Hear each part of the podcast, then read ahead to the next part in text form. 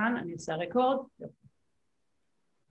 נחכה עוד רגע, בוקר טוב לכולם. אני מקווה שאני הכנתי לכולם קפה, אבל נראה לי שכולם באו עם הקפה מהבית. אכלתם כבר, שתיתם, משהו, רגע יש לנו עוד מישהו בחדר המתנה. אתם... אוקיי, מרי, את מכניסה? מיטל שפירא. אוקיי. כן, אני ממשיכה להכניס, אל תדאגי. יופי, נדע, מעולה. אז אנחנו, חבר'ה, מה זה ממתינים לקישור? יש את זה בלייב. היי, יש בלייב בפייס. מתחילה. לא יודעת מה הם אומרים, למה הם לא קישור. טוב. התחלנו. נקסט. בוקר טוב לכולם. אני אספר שאנחנו כאן, האמת בזכות יוזמה של רבית, שהזמינה אותי להופיע בכנס מאוד חשוב של העמותה שלה, והתגובות היו כל כך חיוביות שהחלטתי שאין טעם בידע אם אנחנו לא מחלקים אותו. זאת התפיסת עולם שלי, מי שקצת מכיר אותי יודע שזה מה שאופייני לי בדרך כלל, ובטח בכזה נושא חשוב, ובטח בתקופה הנוכחית. אני רוצה להזכיר לכולנו שהתקופה הנוכחית היא תקופה מאוד יוצאת דופן, העולם נמצא בין לבין, העולם הישן, אנחנו נפרדים ממנו, הוא לא יחזור, והעולם החדש עוד לא נולד, המקום של בין לבין הוא תמיד לא פשוט, ואני חושבת שהתפקיד של כל אחד ואחד מאיתנו זה לעזור כמיטב יכולתו, וזה בעצם מה שאני מנסה לעשות, פשוט לשתף בידע שאני פשוט כל הזמן לומדת, כי זאת ההנאה הגדולה שלי, ולא כי אני כזאת חכמה, אלא כי אני פשוט אוהבת ללמוד, אז אני רוצה לשתף אתכם. אז מה שאני מציעה, אני מציעה שפשוט נצלול לתוך החומר,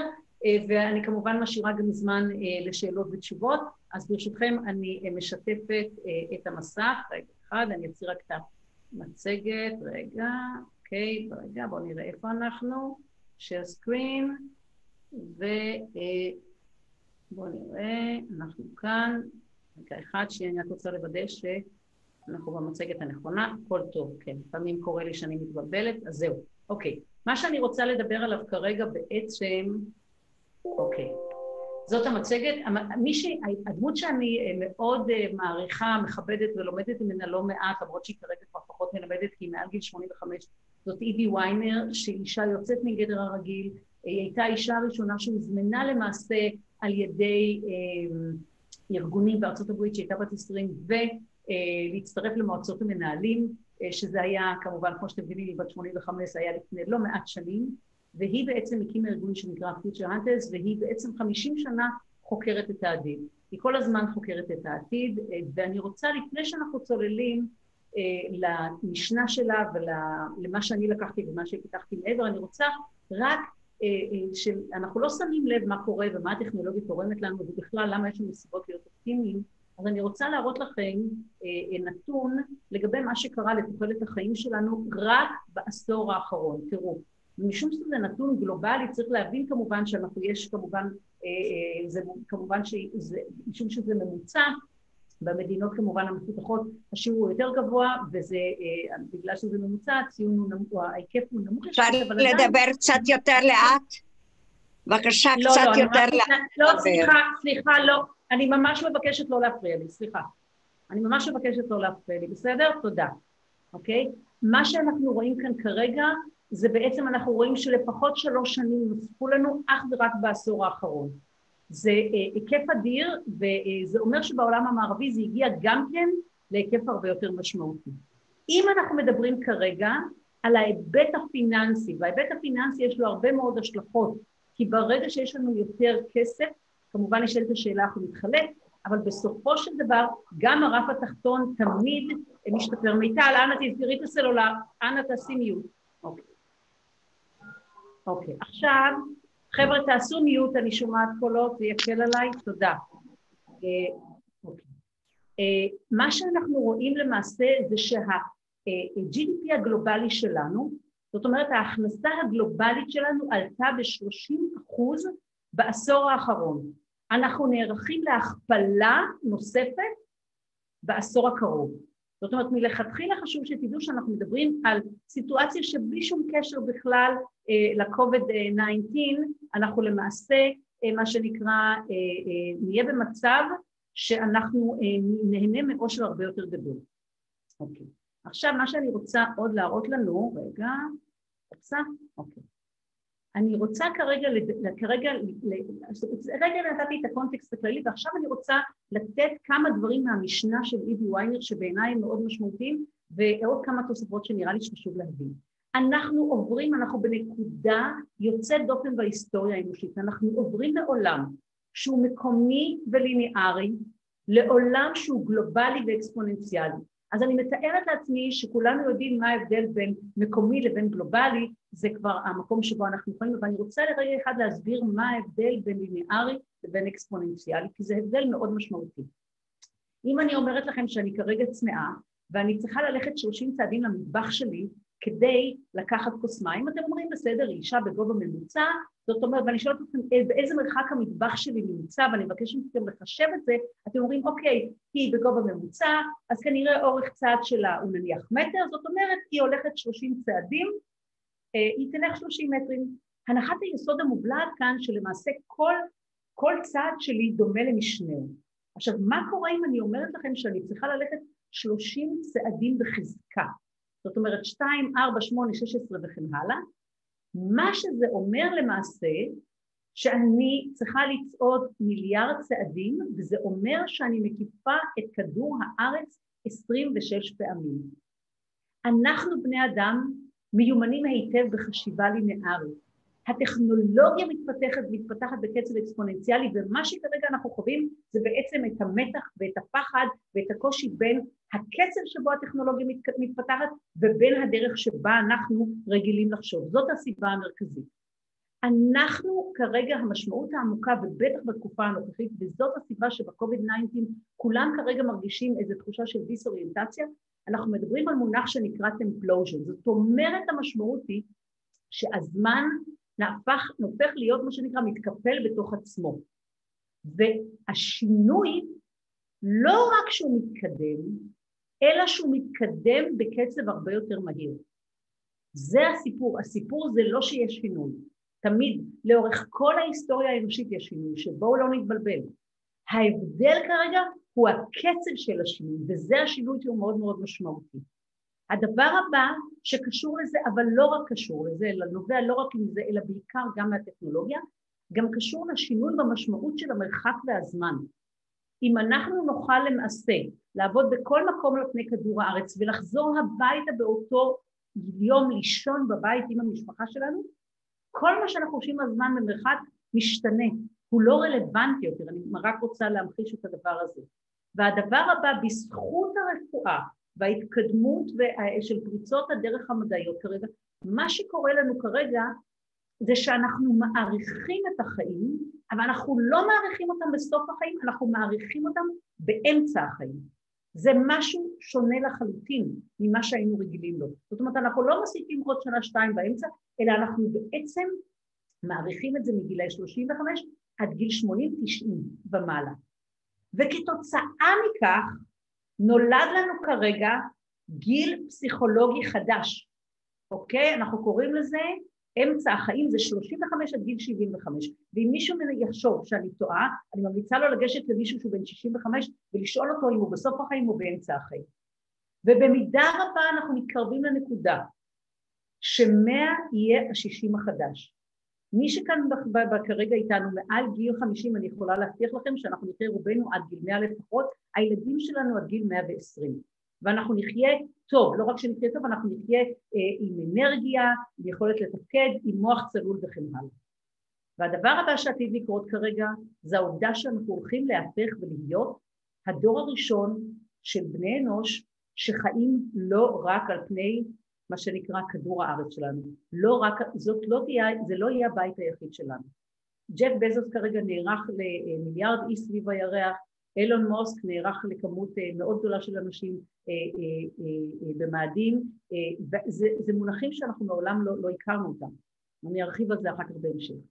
והדבר הכי חשוב, בניגוד לדעה הרווחת, אנחנו כרגע עוברים מעולם של חסר, שזה העולם שבו אנחנו כולנו גדלנו, לעולם של שפע. אני רוצה להסביר מה זה אומר. זה אומר שבנקודת הזמן הנוכחית, עם כל אחד מאיתנו, כל מי שאנחנו מכירים, כל מדינת ישראל, כל מי שיש לו אפילו סלולרי, יחפש את המילה שפע, יחפש את המילה שפע בגוגל, אף אחד מאיתנו לא יקבל כרגע הודעה שלמעשה, מה שנקרא, הוא לא יכול להשתמש במילה הזאת, או יש תור ותעמוד בתור, או יש ביקוש מדי למילה הזאת, אנחנו מורידים אותה, או המילה התקלקלה, או החלטנו לגבות כסף על המילה הזאת כי כולם רוצים ללמוד עליה. אף אחד מאיתנו לא יתקל בזה, ואף אחד מאיתנו לא מתפלא, ואף אחד לא מרגיש אם זה לא נוח. זה נקרא סיטואציה של שפע. עכשיו אני יכולה להבטיח לכם שבעשור הקרוב וב-15 השנה הקרובות, תלוי על איזה תעשייה אנחנו מדברים, אנחנו נראה את אותם דברים לגבי מזון, אנחנו נראה את אותם דברים לגבי חשמל, אנרגיה זאת אומרת, ואנחנו נראה את אותו דבר גם לגבי תחבורה וכן הלאה, שלא לדבר על חינוך. ואנחנו עוברים מעולם של חסר לעולם של שפע. אנא תסגרו בבקשה את הזה, אני ממש מבקשת לדאוג לי שתהיו סגורים, כי אני אחרת לא שומעת את עצמי. הדבר הבא, שהוא מאוד משמעותי, זה להבין שכל כלכלה נבנית על הכלכלה הקודמת, היא לא מתחלפת אותה, היא מוסיפה. זאת אומרת, היינו בכלכלה החקלאית אלפי שנים, אנחנו היינו בכלכלה שנבעה התעשייתית, כתוצאה מהפכה התעשייתית, כמה מאות שנים, וכרגע מה שקורה, כל תעשייה, כל כלכלה, הזמן שלה מתקצר, בגלל ההתקדמות של הטכנולוגיה. בגלל זה אנחנו מדברים כרגע על טמפלוז'ן, ואני כבר יכולה להבטיח לכם שהכלכלה הנוכחית שתיוולד כרגע אחרי ה-COVID-19, היא תהיה כלכלה שונה ממה שהיה קודם, וחשוב להבין שאין כאן משבר כלכלי. מה שאנחנו חווים כרגע זה שינוי, חבר'ה, אני ממש מבקשת לסגור, נורא קשה לי, תעשי בבקשה מיוט לכולם, אני ממש קשה לי עם זה חבר'ה, אני ממש מבקשת לעשות מיוט. מה שזה אומר זה שאנחנו בשינוי פרדיגמה, המקצועות שנעלמים לא יחזרו, ויש כאן משהו שהוא בפירוש עצוב, כי אנחנו נפרדים מדברים, ותהיה קבוצה של אנשים שאנחנו נצטרך לעזור לה, ואני ארחיב על זה אחר כך, איך לדעתי אפשר לעזור לה, אבל מה שחשוב לדעת, זה שהולכים להיוולד הרבה יותר מקצועות, ואם אנחנו מסתכלים רק על ההיסטוריה, וכרגע כולנו מפוחדים, אז קשה לנו להסתכל קדימה, וקשה לנו להיות אופטימיים, מה שאני מציעה זה להסתכל אחורה, ולראות איך משלב לשלב, יש לנו יותר אנשים, יש לנו יותר מקצועות, אני רוצה להזכיר לכולנו, שב-1850 עדיין, למעלה מ-60% מהאוכלוסייה בארצות הברית עבדה כפועלים בשדות, בחוות, וכמה היום עובדים? 2.5%, ואנחנו לא רואים את האמריקאים רעבים, אם כבר אנחנו רואים אותם משהו אחר. זה רק אחת הדוגמאות. כל מקצוע שנעלם יבוא במקומו 10 או 15, ועכשיו אני רוצה לצלול לעוד כמה דברים. מה המשמעות של מהפכה תעשייתית? משמעות של מהפכה תעשייתית בכלל זה העצמה של היכולות של המכונות, והיכולת שלנו בעצם לעשות דברים בלי מעורבות של כוח אדם. זה הדבר המשמעותי. המהפכה הנוכחית, תבינו את החשיבות, היא מקבילה בחשיבותה למהפכה של הרנסנס. אנחנו נראה פרדיגמה אחרי פרדיגמה אחרי פרדיגמה אחרי פרדיגמה נעלמת, ופרדיגמות חדשות נולדות. ולא סתם אני משווה את זה לרנסנס, כי זאת אחת התקופות הכי חשובות במובן שאנחנו שמנו את האדם במרכז. המשמעות של שינוי הפרדיגמה הנוכחית זה לשים מחדש את הבן אדם במרכז. אנחנו נראה רובוטים ואינטליגנציה מלאכותית בכל מקום, אנחנו צריכים לא להילחם בהם, אנחנו לא צריכים לפחד מהם, אנחנו צריכים ליהנות מהם ולבנות איתם שיתוף פעולה.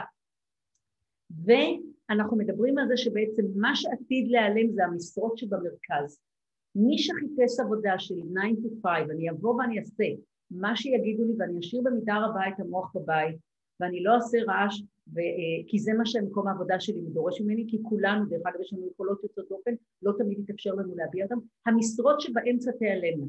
מה שיהיה לנו יותר, יהיה לנו יותר את המשרות הגבוהות, ויהיה לנו גם יותר את המשרות הנמוכות, לא במובן חס וחלילה של זלזול באנשים האלה, שהכוונה לא משרות אינטלקטואליות. אבל אני רוצה להזכיר שלא משנה מה, אבל לאורך כל ההיסטוריה, תמיד יש לנו צורך גם באנשים האלה. תמיד נצטרך את האינסטלטורים, תמיד נצטרך את הנגרים, תמיד נצטרך את האנשים שבאים לתחזק את כל המערכות המתוחכמות שלנו, אוקיי? אז מה שהולך להיעלם זה המשרות שהן ביניים וכן הלאה, ואנשים ממכונות אנחנו נראה בכל קומבינציה אפשרית. אז זה רק כדי להבין מה קורה ברמת המקרו, ואני רוצה לתזכר למי שלא מכיר את ההוצאות שלי, שיש לנו 15 טכנולוגיות שמגיעות כרגע למה שאנחנו קוראים פריים טיים. כל אחת מהטכנולוגיות הללו, היא טכנולוגיה מהפכנית. לאורך ההיסטוריה האנושית, לא היה לנו מעולם יותר מאשר 2 עד 3 טכנולוגיות שהן מהפכניות. עכשיו, מה שזה בדרך כלל אומר, חשוב להבין, זה האינטרנט הבא שלנו, מה שזה אומר שאף פעם טכנולוגיה מהפכנית אחת לא גורמת למהפכה טכנולוגית. רק כאשר יש לנו מפגש בין 2 או 3, נולדת מהפכה טכנולוגית. כאשר אנחנו מדברים על העשור הקרוב, אנחנו מדברים שזה עשור שבו כמות השינויים שאנחנו נחווה דומה בהיקפה למה שחווינו ב100 השנים האחרונות, ומה שאנחנו חווינו ב100 שנה, מה שנחווה ב100 השנים הקרובות, דומה בהיקפו למה שאנחנו נחווה ב22,000 השנה הקרובות. אז שתבינו שמה שקרה כרגע עם COVID-19 הוא איזושהי עצה, אבל כל מה שקורה היה אמור לקרות. ומה שמדהים בסיפור הזה שכל טכנולוגיה בפני עצמה תעשה שינוי רדיקלי, אנחנו יודעים שרק בינה מלאכותית, אם אנחנו מדברים במונחים כלכליים, תוסיף לעולם, ל-GDP שדיברנו עליו, שהוא 88 טריליון דולרים, רק היא תוסיף 30 טריליון דולרים עד 38, אבל מה שעוד יותר מעניין, זה המפגש בין הטכנולוגיות האלה. ואני רק רוצה להסביר ולחדד שכשאני אומרת שטכנולוגיה מגיעה לפריים טיים, זאת אומרת לבשלות, זאת אומרת שהיא הופכת להיות זולה מספיק, כדי שאנחנו נוכל להשתמש בה, שהיא הופכת להיות נוחה לשימוש, ושהיא הופכת להיות אמינה. ומה שמדהים יהיה זה בעצם המפגש בין הטכנולוגיות האלה.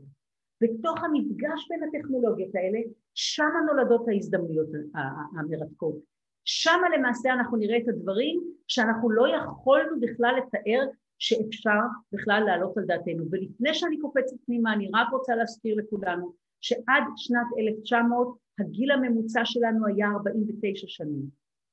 אני רוצה להזכיר לנו שאם אנחנו צריכים לקחת ולבנות את הסלולרי שיש לנו כאן, לכל אחד מאיתנו, כרגע, בטכנולוגיות שהיו לנו רק ב-1980, זה היה בגובה של 112 מטר, וזה היה כנראה עולה 22 מיליון דולרים לבנות מכשיר אחד.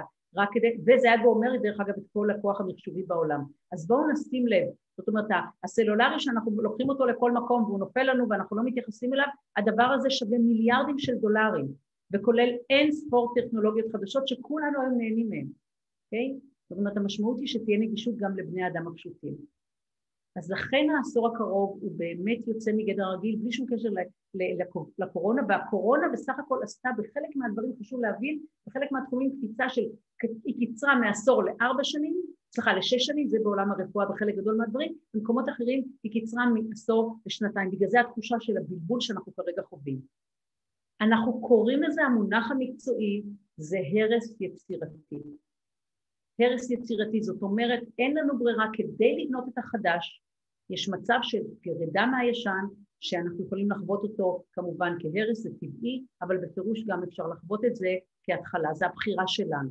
ואני רוצה כרגע להזמין אותנו דווקא לזווית האופטימית כמובן, שאני חושבת שהיא הנכונה, והיא זאת שתאפשר לנו להיערך קדימה, ולכרגע להראות את כל מערך המרחבים שאידי ויינר מציעה, שניקח בחשבון שאנחנו מדברים כרגע, על אפשרות של מה שנקרא התפתחות של מקצועות חדשים. ולפני אידי ויינר, אני רוצה להציג לאנשים כאן וגם לגברים את 5 הנשים הכלכלניות שמובילות את החשיבה בעולם, ושבעצם כשהן מדברות על העתיד ועל הביטחון הכלכלי שיהיה לכולנו, זה מתכתב עם התפיסה של אידי ויינר לגבי העולם של המקצועות, והחשובה ביותר, לפחות בשבילי, ברמה האישית שלי, בגלל התחום המקצועי שלי, שזה כמובן קרלוטה פרז, קרלוטה פרז שעוסקת למעשה בחקר המפגש בין טכנולוגיה ובין כלכלה, באמצע מאי, כאשר כל הרוחות מסביב היו שליליות, והתחושה הייתה שאנשים נעו בין חוסר ודאות לתחושה שרק דברים יותר רעים יכולים לקרות, היא עולה על הממה בכנס גלובלי ואומרת את הדבר הבא, באופן מפתיע, המשבר הנוכחי עשוי להוביל אותנו לגולדן אייג'. למה? כי משתנות התמות הבסיסיות שלנו, הפרדיגמות שעל פיהם החברה הישראלית, לא רק הישראלית, הגלובלית משתנות, ולכן אנחנו נערכים כרגע לגולדן אייג'. אז הנה הגולדן אייג' שמתקרב אלינו. אידי ויינר, היא מציגה לנו, כמו שאתם רואים, מערך נרחב של מרחבים. היא משתמשת במילה מרחב, ספייס, זה תרגום כמובן מאנגלית, כי מבחינתה זה איזשהו בסיס שסביבו יכולה להציג את התמות שלה. ועכשיו אנחנו נעבור אחד מהמרחבים, ואני אשתדל לספר איזה מקצועות הולכים להיות, ומה הולך לקרות בכל אחד מהמרחבים האלה, ולמה משם יבואו כל כך הרבה מקצועות חדשים. המרחב הראשון זה המרחב של המוח. אני רוצה להזכיר לכולנו, שלכולנו יש מוח, שאנחנו מנצלים חלק מאוד קטן ממנו, לצערי, ולפחות בנקודת הזמן הנוכחית, אני רוצה להזכיר לנו שהדבר הזה קיבלנו אותו, את הנרקורטקס, בעיקר לפני 2 מיליון שנה, מתי? כאשר פיתחנו לנו קיבה שנייה.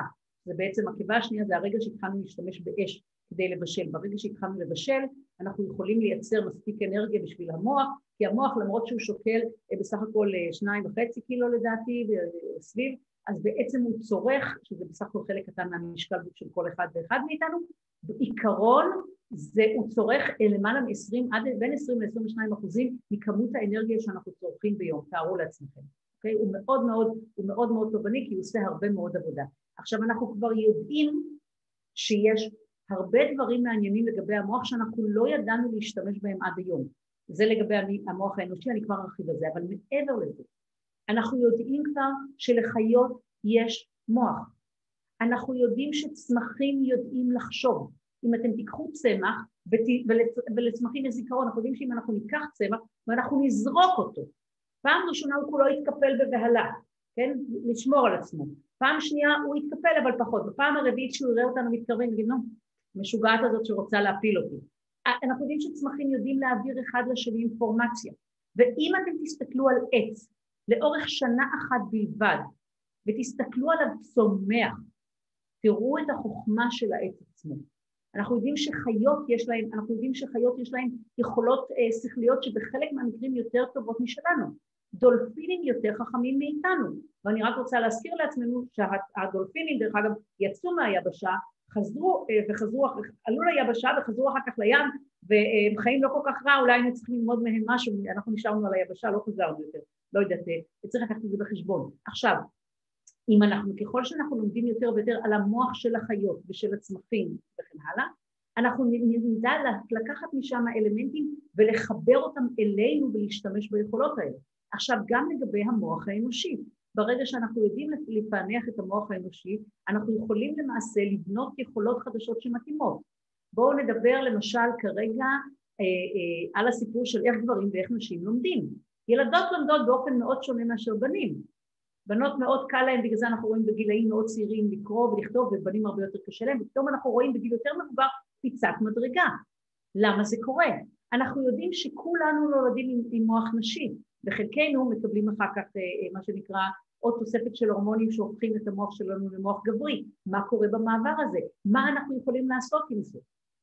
איך אנחנו יכולים לפנות אל המוח בצורות שונות? איך אנחנו יכולים לחזק את היכולות המנטליות שלנו?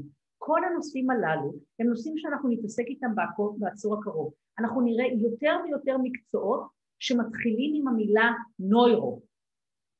ככל שאנחנו נתקדם, זאת אומרת, איך אני משתמשת בנוירו כדי לחזק את החוויה שלי, איך אני משתמשת בנוירו בשביל לחזק את הלמידה שלי וכן הלאה וכן הלאה, ואני רוצה לרגע אחד לקחת אתכם עוד צעד קדימה, כדי שתראו איך זה יכול להיראות בעתיד. תסתכלו מה זה. זה תמונות מתוך המנוע, מתוך המוזיאון של העתיד, ובעצם יש לנו יכולת למעשה להעביר את המוח שלנו לתוך גוף אחר ולשלוח אותו למשל לאזור סכנה. הדבר הבא יהיה לנו אפליקציות למוח. מי הולך לבנות אותם? מי הולך לתכנת אותם? מי הולך לתחזק אותם? אין סוף מקצועות חדשים שיהיו לנו. אני רוצה לדבר שנייה על כיוון אחר לגמרי. שזה מה שנקרא פארמה, וירטואל פארמה, ואני רוצה לתת כמה דוגמאות. תראו, יש לנו כאן דוגמה שהיא אפילו ישנה יחסית ממה שנקרא, היא מ-1979, כאשר קבוצה של מדענים באוניברסיטת וושינגטון תהתה האם אפשר לעשות הקינג לגוף באמצעות הקינג למוח. למה? כי כאן נמצא החלק של המוח שרואה, וכל המערכת העצבית, כל מה שאנחנו אוכלים, שותים, מריחים וכן הלאה, הכל עובר דרך המערכת הזאת. והשאלה שהם שאלו את עצמם, זה האם אנחנו יכולים לעזור לפצועים ששרופים בכל הגוף, להתמודד עם אנשים שלצערנו עברו איזושהי שריפה, היו בטנק, לא משנה, ו-80% מהגוף שלהם שרוף. ואז מה הם עשו? הם חיברו אותו לווירטואל ריאליטי, שבו הוא רואה למעשה, אתם רואים, מישהו משליך כדורי שלג בבובות שלג. ומה קורה לנו בשלב הזה? בשלב הזה הגוף צועק לנו, חם לי, חם לי, והמוח צועק מה? קר לי, קר לי. מי מנצח? המוח מנצח. עכשיו אנחנו הולכים, אני מראה את זה כמראה מקום, ומה שקורה בדרך כלל לאנשים שסובלים מזה, אנחנו צריכים לתת להם מורפין בכמות אדירה, עדיין זה מוריד את עוצמת הכאב ב-20% בלבד. כשאנחנו נותנים להם את זה, את המודל הזה, אנחנו בעצם מורידים את עוצמת הכאב ב-60%, אנחנו מוסיפים את המורפין 80%. עכשיו הדבר העוד יותר מדהים, שאחרי 3 חודשים עם המכשיר המסורבל הזה, שלא היה כל כך יעיל ולא כל כך נוח וכן הלאה, עדיין המוח אחרי 3 חודשים לימד את עצמו, לקרוא לעצמו את החוויה של להרגיש בנוח וטוב. שימו לב. איפה אנחנו הולכים לעשות את זה? מי הולך לבנות את זה? מי הולך לטפל את זה? אין סוף מקצועות חדשים. זה עוד כל מיני דוגמאות בהקשר הזה. אחד הפרויקטים המעניינים נקרא Walk Again, זה החלק במוח שבו אחראי למעשה, שאחראי במוח על האזור של ההליכה, ומסתבר שאם אנחנו עושים הקינג למוח של אנשים, אנחנו יכולים לקחת את זה, זה עבודה שכבר נעשתה ב-2014, גם כן בוושינגטון, למעשה אנחנו משתמשים בזה כדי אנשים שהם, מה שנקרא, משותקים 100 מותן ומטה, אנחנו מלמדים אותם לשלוח את המחשבות שלהם לרגליים ביוניות, לאחר מכן אנחנו מקריבים להם סקלטון, ותראו מה קורה להם. הגוף מתחיל לרפא את עצמו, ומתוך נדמה לי 13 חולים, אם אני לא טועה, 11 כבר היום לא מוגדרים יותר כנכים, הם קיבלו בחזרה את התנועה שלהם. זה בבית חולים בוושינגטון, אלה האנשים. זה דברים שהם בעצם מ-2014. רק הסיפור הזה של איך אנחנו ניגשים למוח שלנו, איך אנחנו מחזקים אותו, איך אנחנו משתמשים בו כדי לפתור בעיות, כל זה אין סוף מקצוע. כל דבר שקשור לנושא הרגשי, מתפתח כרגע מקצוע חדש שנקרא virtual pharma, שלוקח למעשה את עוצמת הרגש ואת מידת החיבור לעולם, היא גדולה מדי או חלשה מדי, אני לא ארחיב על זה, בהזדמנות אני אתן הרצאה שלמה רק על זה, כי זה חשוב מאוד בעיניי, כי זה מקצוע חדש שמתפתח, ולא חייבים להיות רופאים בשביל לעבוד, ולמעשה אנחנו נשתמש בכלים הללו כדי לטפל בכל בעיה. אני רוצה להזכיר לנו שביוני השנה הנוכחית, אחרי 13 שנה של מחקר, ה-FDA נתן אישור פעם ראשונה לאפליקציה, שמתחלפת רטלין או משלימה רטלין לילדים שסובלים מהפרעות קשב וריכוז. אנחנו בונים משחקי מחשב היום כדי לטפל בבעיות נוירולוגיות. מקצועות חדשים. אין סופים, כי יש לנו לכולנו איזושהי בעיה נוירולוגית. אני רוצה להתקדם הלאה. אוקיי. אני רוצה להתקדם דווקא למקום ההפוך, שזה בעצם המרחב החיצוני. נולדות כרגע תעשיות אדירות, שעוסקות בחקר החלל ובניצול החלל. אז דיברתי מקודם על ג'ף בזוס, ואנחנו יודעים על אילון מאסק, שכרגע כבר נרשמו 200,000 איש למשימה הראשונה שלו על המאדים. עכשיו, מה שקורה סביב הסיפור הזה, ברגע שיש לנו דבר ראשון את הסיפור של איך אנחנו נוסעים לחלל.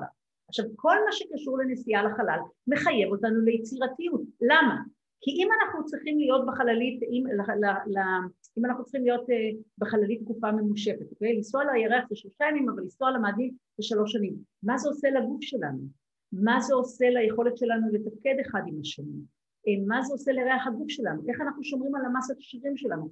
איזה אוכל אנחנו אוכלים, אוקיי? כל מה שקשור לזה, מתפתחות כרגע תעשיות אדירות, למשל כרגע נאסא עובדת על פיצה, מה שנקרא חיי המדף שלה היו 30 שנה.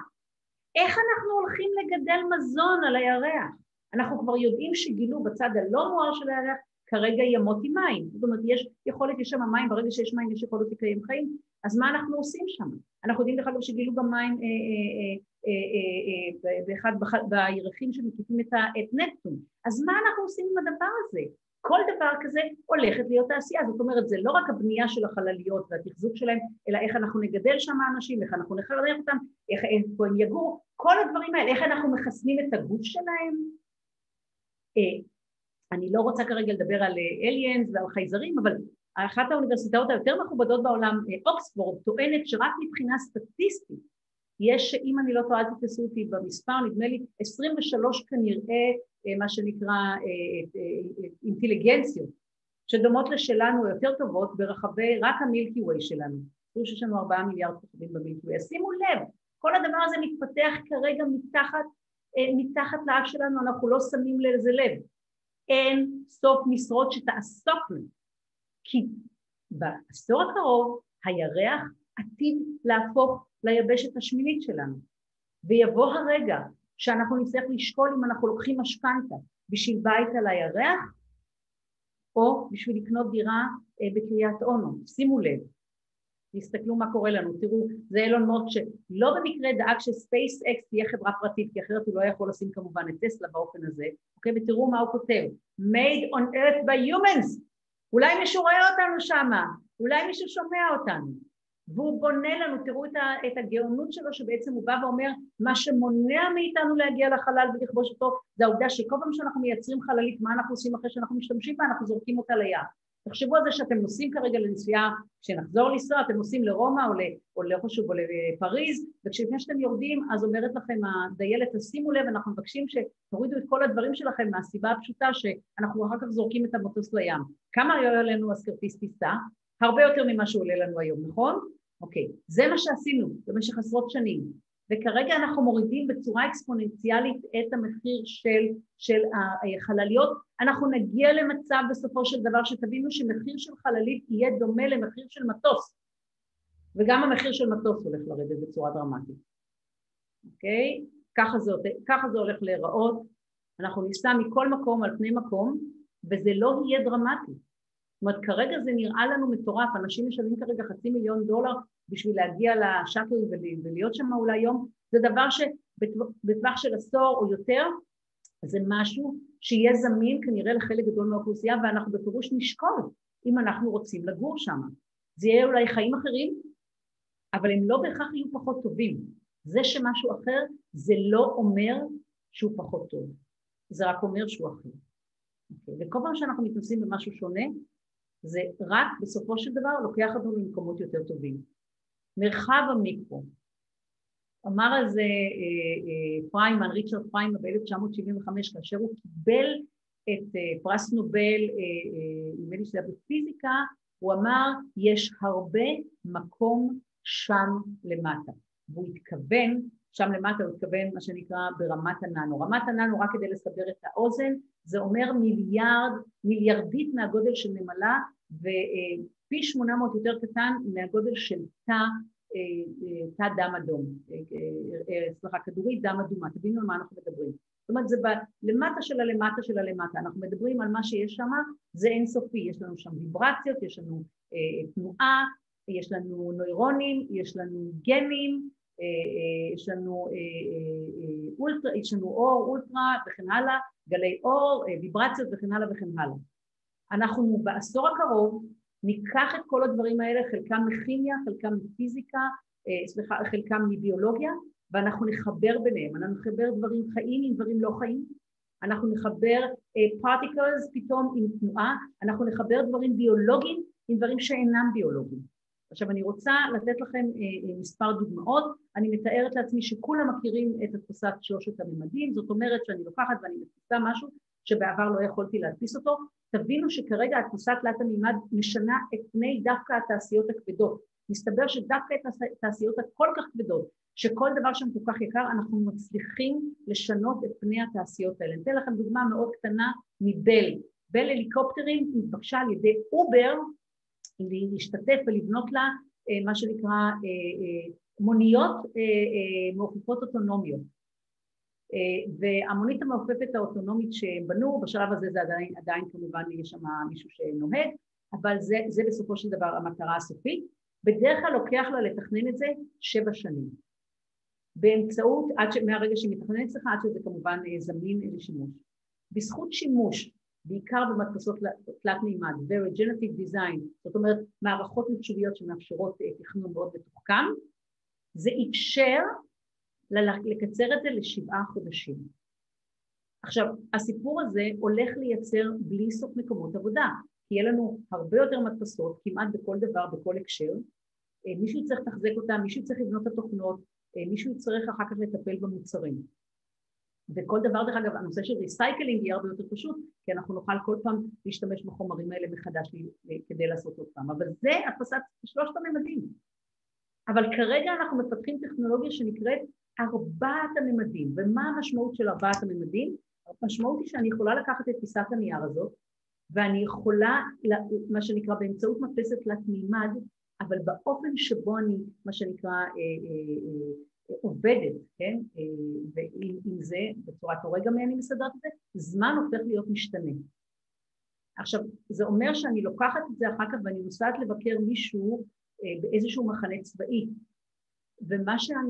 ומה שקורה בזמן שאנחנו, ובזמן שאני מגיעה לשם, זמן הוא משתנה ואני מוסיפה לזה מים, זה הופך להיות אוהל שבו אנחנו יכולים להתארח. ואני יכולה לעשות משהו אחר, איזושהי מערכת שונה, ואז אני שולחת את זה לחלל, ומשום שזמן הוא משתנה והזמן עבר, זה יכול תחת התראה מסוימת להפוך להיות חלק מהמנוע של ספינת החלל, תארו לעצמכם. זאת אומרת שאם מישהו עולה למטוס, ואנחנו לא יודעים מה זה, אוקיי? עד שזה הופך להיות מה שזה, זה משנה את כל פני, למשל, תעשיית הביטחון. אנחנו נצטרך אנשים חדשים שידעו להעריך מה זה הדבר הזה ואיך הוא הולך להיות. אני רוצה לדבר על תעשיית הספנות, איך היום אנחנו מממנים את תעשיית הספנות, אנחנו משלמים לפי גודל ולפי נפח. עכשיו זה הולך להשתנות, אנחנו נצטרך מקצועות חדשים, אנחנו נצטרך להמציא מחדש מקצועות שיאפשרו לנו להעריך, כי אנחנו עדיין נצטרך להזיז דברים ממקום למקום, ואנחנו עדיין נשתמש בספינות, ולהפך החי שבעקבות COVID-19, ומשום שאנחנו נרצה ללכת הרבה יותר למקום שבו אנחנו נוכל, מה שנקרא להשתמש דווקא במשאבים מקומיים ולייצר במקום, אז אין ספק שאנחנו נראה משל בארצות הברית כרגע מדברים על בנייה של מערכת שונה לחלוטין לוגיסטית, שרשרת ערך שתישען למשל על הנהרות הפנימיים כדי להחזיר חלק מהתעשייה חזרה לתוך ארצות הברית, ואז כמובן שאנחנו נצטרך לעשות את זה. עוד מקצועות חדשים. בואו נדבר רגע על מזון. מה אנחנו כרגע מדברים? כשאנחנו מדברים כרגע, יש לנו ההתפתחות אדירה בתחום האנרגיה. אני רוצה להזכיר לנו שעד עכשיו, כשיש לנו ילדים, מה אנחנו אומרים להם? אנחנו אומרים להם, אנחנו מבקשים שתאכלו כרגע, ירקות ב5 צבעים. למה? כי הירקות ב5 צבעים זה בעצם הדרך שבה אנחנו מקבלים את אבני הבניין שהשמש נותנת לנו. הרי כל מה שאנחנו אוכלים זה בעצם באמצעות הירקות והפירות והבשר, זה האנרגיה שמגיעה לנו באמצעות השמש. עכשיו, אם אנחנו כל כך מתקדמים כבר בהבנה של טיפול באנרגיה מהשמש, אנרגיה הסולרית, אחת התמות האפשריות זה שאנחנו נעשה הפרדה בין אוכל, שזה יהיה למטרות הנאה, לבין ה-building blocks, אבני הבניין שאנחנו נדע לקבל אותם ישר מהשמש, להכיל אותם ולהשתמש בהם. מקצוע חדש שבא ואומר איך אני נותן לך בדיוק את מה שאתה צריך, לשלב החיים שלך, בהתאם למערכת הגנטית שלך, איך מה אתה צריך לאכול כרגע, ואני מכין לך את זה בקפסולה, ואתה יכול אחר כך לאכול רק למטרות הנאה. שימו לב. הדבר הבא שאני רוצה לדבר עליו זה אנרגיה. אנחנו כשאתם חושבים כרגע, או כשאני חושבת על אנרגיה, המחשבות הראשונות שלנו זה מה? זה כמובן נפט, חשמל, אולי אנרגיה סולרית, אולי אנרגיית רוח, וכרגע על השולחן, דרך אגב, מונחת גם האנרגיה הגרעינית, כי היא הרבה יותר זולה, והיא הרבה יותר בריאה לסביבה, ואנחנו נצטרך אנשים חדשים שיצטרכו להתעסק באנרגיה גרעינית. אבל הדבר הבא שאנחנו מתחילים להתעסק איתו, זה העובדה, ואני רוצה להזכיר לכולנו, שאין שום דבר מוצק בעולם, הכל הוא אנרגיה, ולכן ברגע הזה אין שום סיבה שהסלולרי שלכם לא יוטען מדפיקות הלב שלכם, ושהאור בחדר הזה לא יוטען, לא תהיה כאן אנרגיה בזכות התנועות שלי. אנחנו פורצים את הגבולות, גם בנושא הזה, מי יעשה את זה? מי האנשים שיטפלו בזה? איך נתחזק את זה? אוקיי? כל המלא, מקצועות חדשים שהם עבר לפינה, מחר בבוקר. הדבר הבא, ברמת הננו, שימו לב, אנחנו בונים כרגע מערכות שיאפשרו לנו באמצעות ננו רובוטים להעביר כל מה שצריך להעביר לכל מקום בגוף שלנו. שימו לב, אנחנו נערכים למצב שבו יהיה לנו ננו רובוטים שיעבירו למשל תרופות למוח לנושא של אלצהיימר. אנחנו ניקח ונעשה חומרים שיהיו הרבה יותר חזקים ממה שאנחנו מסוגלים לעשות. יש לנו כרגע חומרים, מה שנקרא, זאת לבנה דרך אגב שמגדלת את עצמה. אני לא יודעת אם אתם יודעים, אבל למשל, התהליך של הפוטוסינתזה הוא לא יעיל. 70% מהאנרגיה שהצמחים קולטים ומוציאים, ולמעשה מפרנסים את כל המערך שגדל מתחת לפני הקרקע. אנחנו יכולים לקחת את זה ולגדל מזה, להשתמש בזה כמה שנקרא כתאורה. כל הדבר הזה, ברגע שאנחנו יורדים לרמת הננו, אין דבר שאנחנו לא יכולים לעשות. אנחנו יכולים כרגע מה שנקרא להוסיף פרטיקל של ננו, אם אתם לא אוהבים לגהץ, שלעולם לא תצטרכו לגהץ. אנחנו יכולים להוסיף פרטיקל שלעולם לא יתלכלכו לנו הבגדים. אנחנו יכולים להוסיף ננו שיהפוך כל חלון למעשה למערכת סולארית. אנחנו נהפוך כל דבר, כי ברגע שאנחנו יודעים לרמה הזאת, הכל אפשרי. ולכל זה אנחנו נצטרך אנשים. כי אנשים צריכים לבנות את הקונספטים, צריכים לתפעל אותם, צריכים לשדרג אותם וכן הלאה.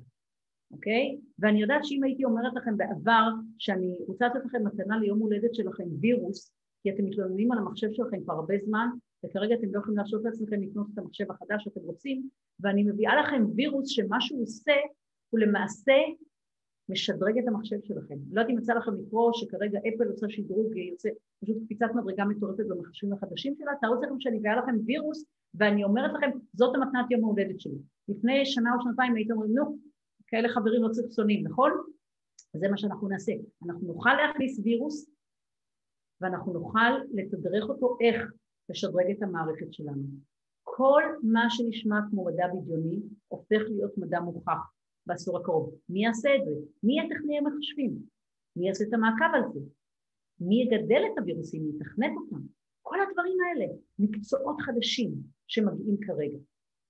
עולם הבא שאני מאוד נרגשת לגביו, זה מה שנקרא המרחב של הסייבר, או מה שאנחנו קוראים בעצם המרחב המדומיין. ואני אדבר על זה שלמעשה אנחנו נוכל ללמוד כל יש את הסטודנטים לרפואה שמקדישים כל כך הרבה שנים ללמידה, אנחנו נוכל לקצר להם את זה, כל מי שאי פעם חס וחלילה היה רופא צעיר ולא הצליח בניתוח, אנחנו תמיד אומרים אין ברירה, אנחנו צריכים יכול להיות שאנחנו נחסוך את הטעויות האלה, כי יהיה להם יכולת לעשות הרבה מאוד ניסויים במערכת מדומיינת. וכל מערכת החינוך, חבר'ה, אנחנו עוברים כרגע, ויש לי כבוד אדיר, אדיר, אדיר, לאנשים במערכת החינוך, שתבינו, הם עושים את מלאכתם נאמנה, ליבי איתם, ועכשיו סוף אנחנו נותן להם כלים חדשים, ואנחנו נוציא את מערכת החינוך, לא רק בארץ, וכל העולם, הייתי אומרת, מהחוסר התאמה כרגע, מהפער הגדול שיש בינה ובין הצרכים העתידיים שלנו, ואחד הכלים המרכזיים יהיה בעצם המרחב המדומיין, ומה זה אומר?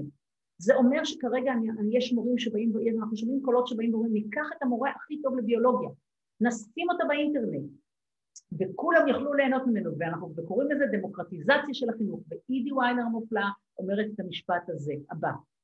ואני חושבת שזה טעות, זה לשים יין ישן בכלים חדשים, שכמו שאנחנו יודעים זה לא רעיון כל כך טוב. היא אומרת, למה לעשות את זה?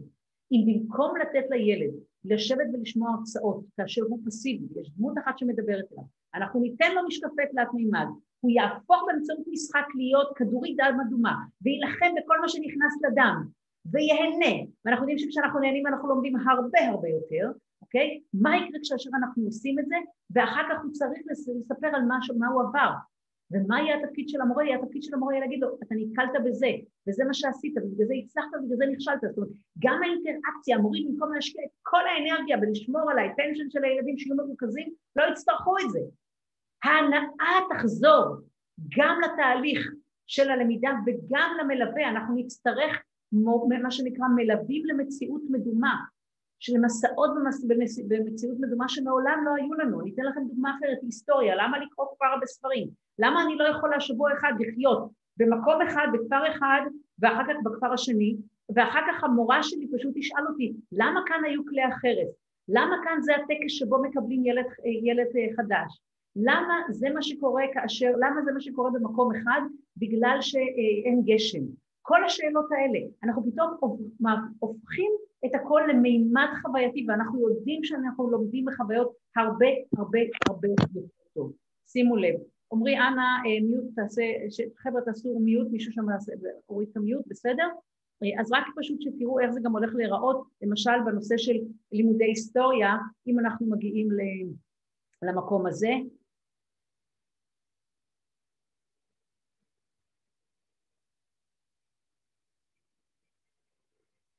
המורים זה מקצוע שהולך להיוולד מחדש בצורה כל כך הרבה יותר חיובית, כל כך הרבה יותר נעימה לכל המעורבים. בואו נדבר רק לרגע אחד על ההורים שלנו שחלקם נמצאים בבית אבות ואין לנו מספיק זמן לבוא לבקר אותם. מסתבר שבדרך כלל כשעושים מחקרים אצלם אנחנו רואים שרמת שביעות הרצון היא 5.7, בדרך כלל כשהילדים באים זה קופץ למשהו כמו 7.5. אם אנחנו נותנים להם לשעה ביום,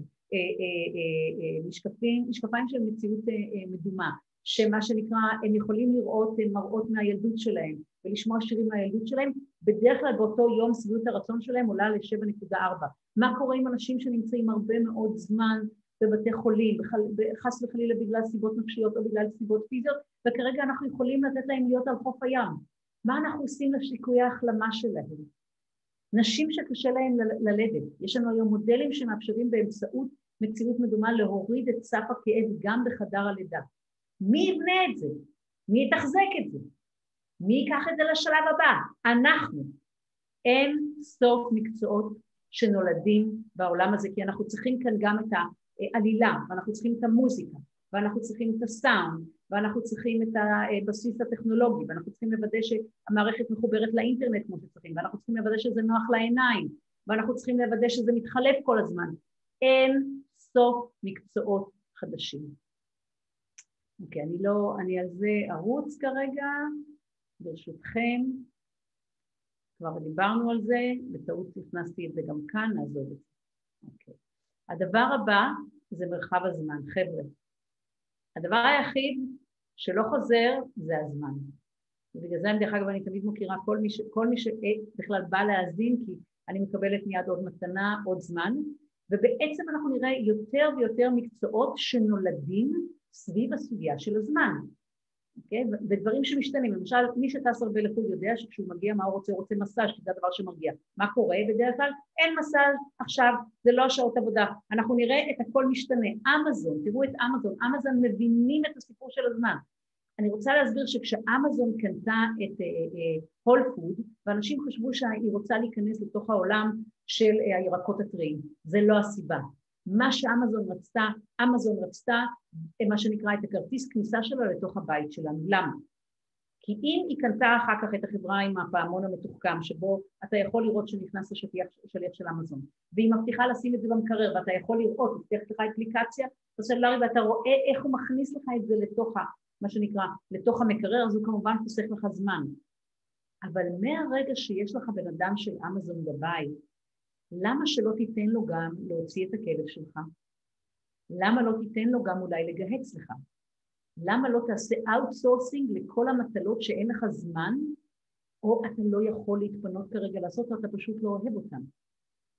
זאת אומרת, אמזון מבינה שהדבר המרכזי שאנחנו נצטרך כרגע בשביל להוציא עליו תחרות אדירה, זה התחרות על הזמן שלנו. ואני רוצה להגיד משהו בהקשר שונה לחלוטין.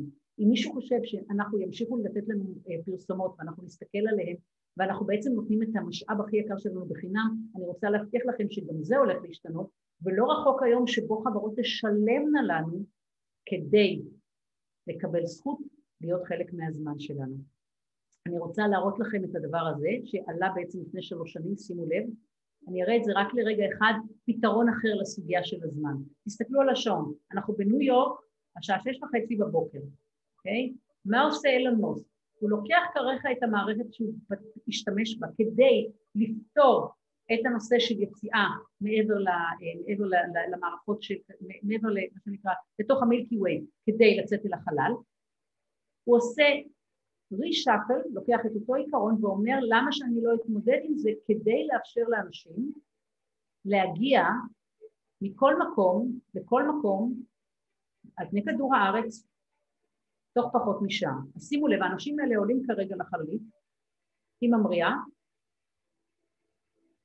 ואנחנו תכף נראה אותה נוחתת, זאת ההפתעה, איך אני נוחתת, אחרי פחות משעה, בואו נראה איך היא נוחתת, שימו לב, תראו איך זה נראה, הוא העלה את זה בלילה בין 2017 ל-2018 בלילה, אף אחד לא שם לב, בלילה האחרון של השנה אני ראיתי את זה וכמובן נרגשתי, ומסתבר שהם מתקדמים מאוד מאוד עם הפרויקט הזה, הם עומדים להשיק את זה בסוף השנה הבאה, שימו לב רק רגע, שנגחאי, 39 דקות, שימו לב. אנחנו נעבור מכל מקום לכל מקום, על פני כדור הארץ, פחות מאשר שעה. כל הסיפור של הג'טלג, כל הסיפור של להגיע לבית מלון, יומיים קודם. אבל מה המשמעויות של זה? מי יתחזק את זה? איך זה ייראה? עכשיו, המחיר הולך להיות בין מחיר של מחלקת תיירים, לבין מחיר של מחלקת עסקים, ויש אישה מדהימה שמובילה את זה, הערכות שבסוף השנה הבאה זה כבר יוצא לדרך הפרויקט הזה. זה יהיה הקו הראשון, אבל יהיו כמובן אחר כך מכל מקום לכל מקום. אוקיי. ושימו לב, כל הדברים האלה, עוד מודל של התמודדות עם הזמן, כל הדברים האלה, שימו לב, מה משותף להם? ש-95% מהזמן הם עומדים ללא שימוש. אלה הדברים שלנו.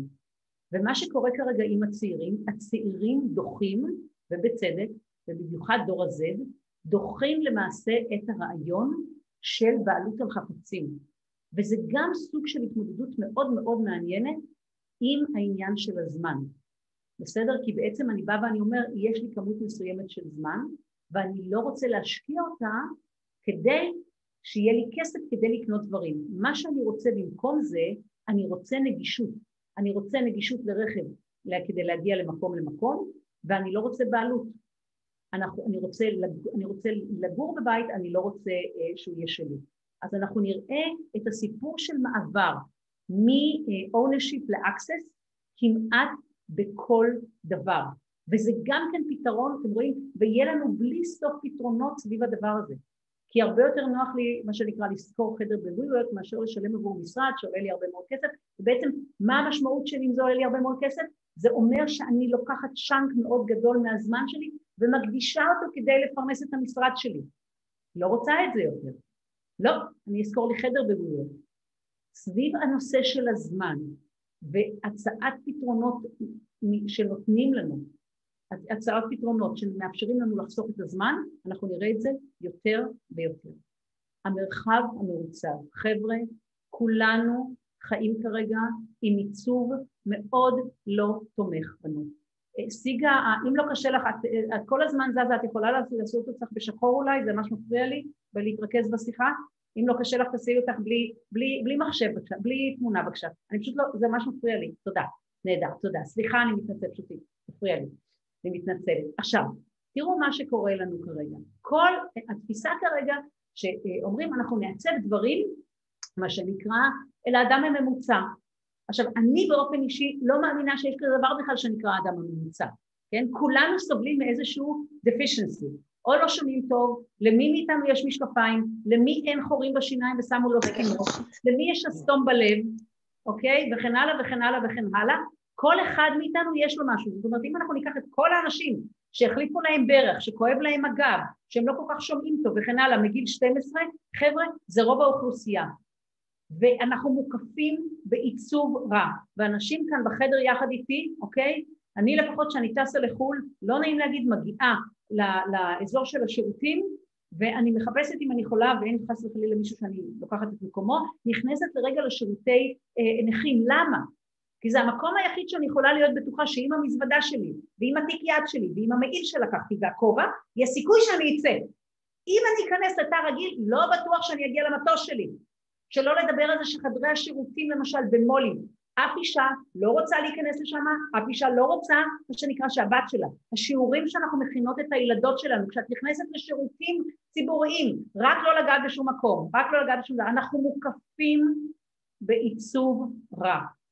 ומשום שאנחנו נערכים כרגע, לבין 500 ל-1,000 חומרים חדשים שדיברנו עליהם מקודם, אוקיי? שדיברנו על השילובים החדשים, למעשה יהיו לנו חומרים חדשים שהם הרבה יותר זולים, הרבה יותר חזקים, הרבה יותר עמידים לכל מיני פגעים, והם יהיו הרבה יותר נוחים לשימוש, משום שאנחנו נשתמש במדפסות תלת מימד. אנחנו נערכים לשינוי רדיקלי של כל דבר שכרגע אנחנו משתמשים בו, ואני בכוונה שמתי כאן את הכיסא גלגלים, כי לדעתי את כיסא הגלגלים הראשון, אל תתפסו אותי במילה, המציאו אחרי מלחמת קרים, אוקיי? שימו לב, הרבה דברים קרו אחריה, ותראו איך עד היום זה לא כל כך נראה שונה.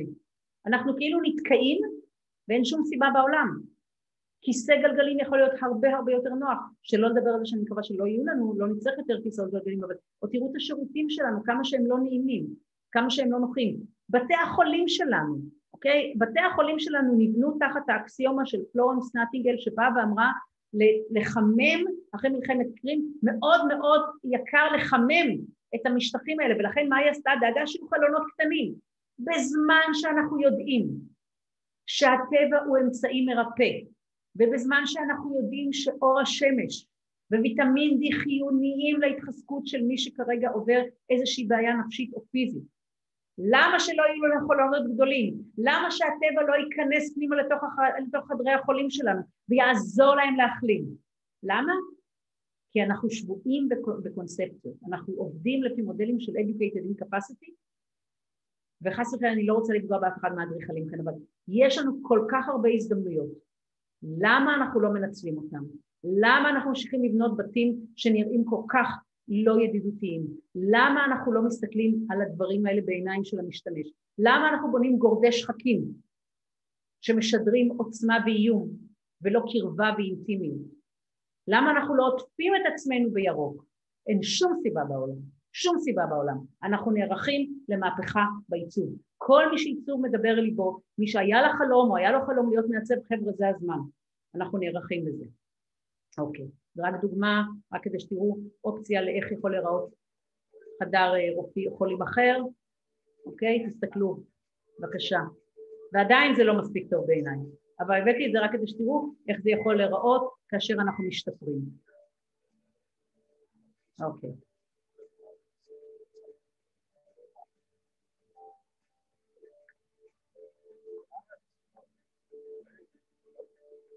שימו לב איך האינפורמציה מועברת,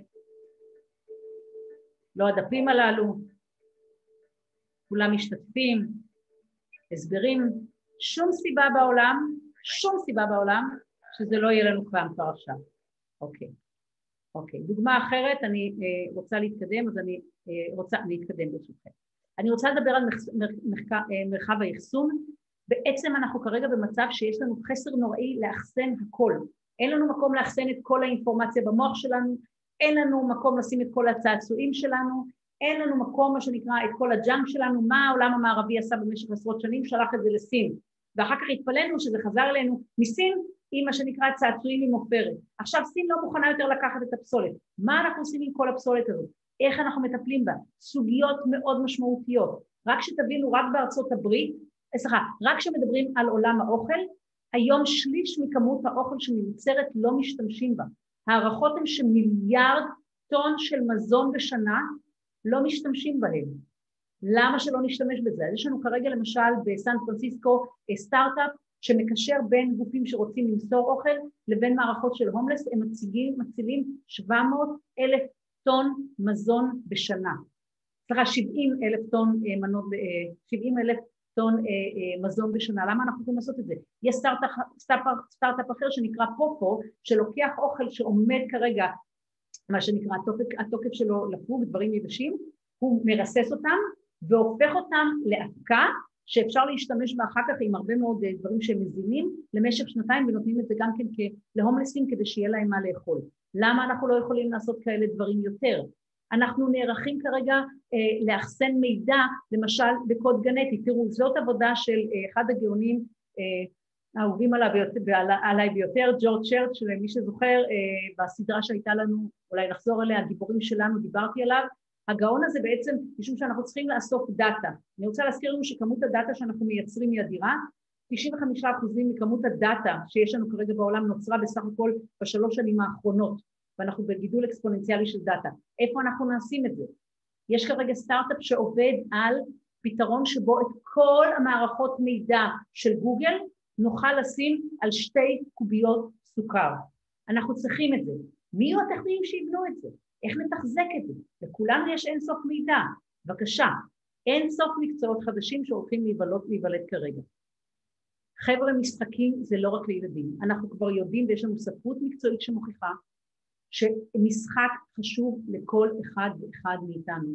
אני ממש מבקשת דווקא בתקופה הנוכחית, תנסו למצוא בבקשה עבורכם זמן כל יום קצת לשחק, אפילו 5 או 10 דקות. אני כרגע מצאתי לי משחק חדש, מישהו מאוד יתבן אותי ולא הייתי מה לעשות, אמרתי טוב מה אני אעשה, יש אפליקציה מדהימה שנקראת דלינגו, אני ממליצה לכם להוריד אותה, אפשר ללמוד שפה כל יום ב5 דקות, היא פשוט מצחיקה נורא, זה אפליקציה אחת, יש אפליקציה אחרת שנהדרת שנקראת, זה כרגע זה המשחק הכי פופולרי בעולם, ביפר מכל המשחקים האחרים, זה נקרא Between Us, זה אפליקציית משחק לכל המשפחה שאומרת שיש חייזר ומשחקים עם זה ביחד, סבא, סבתא, אימא וכן הלאה, אני ממליצה לאמץ את זה.